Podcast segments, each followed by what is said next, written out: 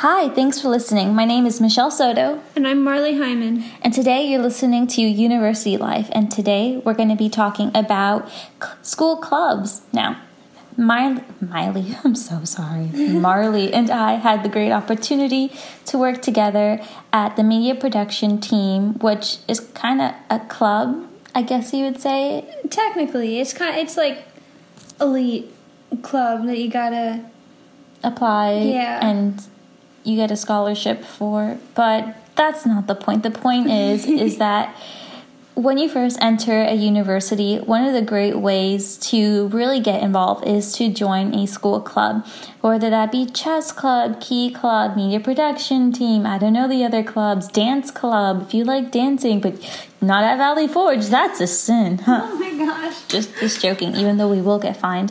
Any hoosies, um, join a club and it'd be great. Um, I love the media production team. For those who don't know, it's a team who travels to do live production, photography, designs, videos for different events. One of the biggest ones is Creation, which is a week concert where you get to listen to great bands like Skillet, King and Country.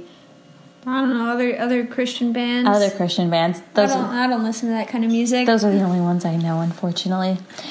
But we do things like that and record it, and it's great, and it's super fun. I really mm. enjoyed it. You, we do a lot of crazy stuff on comms, but that's a different story.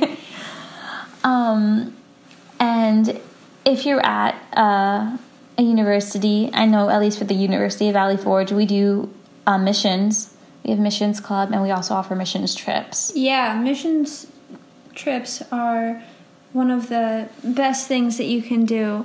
Uh, for example, I went to Russia with the school last year, last summer, on a digital media teaching trip, which seems so strange. Like, you, whenever you think missions trips, you think hanging out with little kids in, in a third world country or building know. homes, yeah. feeding people who need food. Yeah, you don't think going to a church in Russia, of all places, teaching people who already have computers and iPhones and and like all of that stuff, how to use programs like Photoshop and Illustrator and how to make videos and designs. Designs, yeah, all to spread the gospel. You think that it would just kind of be like a vacation almost, not that you'd actually be doing fun stuff like yeah well it's fun in a way. Like when you do serve and you serve with something you love, it's it's doing what you love, so you never work a day in your life if you do what you love. And that was oh, yeah. what you had to do.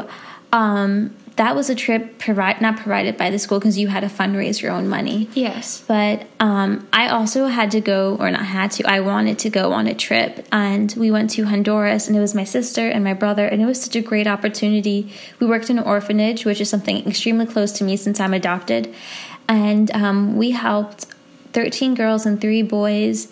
Um, we fed them dinners, we helped the church out, we created sermons, we prayed over people. We got to adopt this cute little cat, which is so great because I love cats so much. Oh, we should do a mission trip for animals. Oh my goodness. But any hoosies, um, it's just great opportunities like that where you can make friends, grow, have new experiences. If you're not into missions, study abroad. There's so many opportunities that you can learn. Um, when you go to university, like there's so many doors that open when you are entering college or doing anything like that. So please, I would strive you to join any clubs, as many clubs. Just make sure you get your studying in as well. Yeah, that's always important. Yeah, unfortunately, you have to have, you know, some fun and some seriousness within school. It's important.